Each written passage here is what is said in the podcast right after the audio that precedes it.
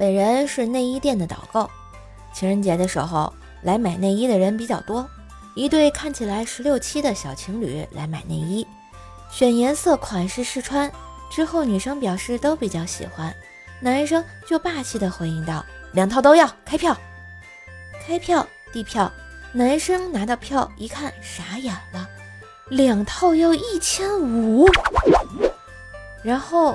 男生女生对望，看我看漏，再对望，丢下票，撒腿就跑，对，跑了。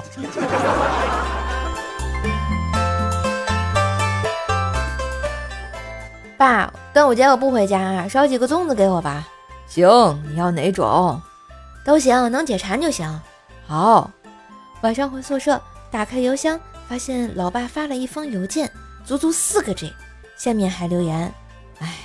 不知道你好哪口，就每种都给你发了一个啊。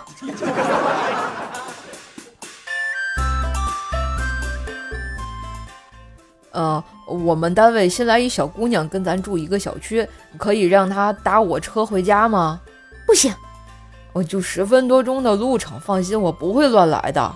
不行就是不行，一个单位的同事，万一人家提出来，我不好拒绝呀。我靠！你他喵的骑个啊烂瘪自行车还惦记人家小姑娘，你不嫌丢人，我都替你丢人啊！啊！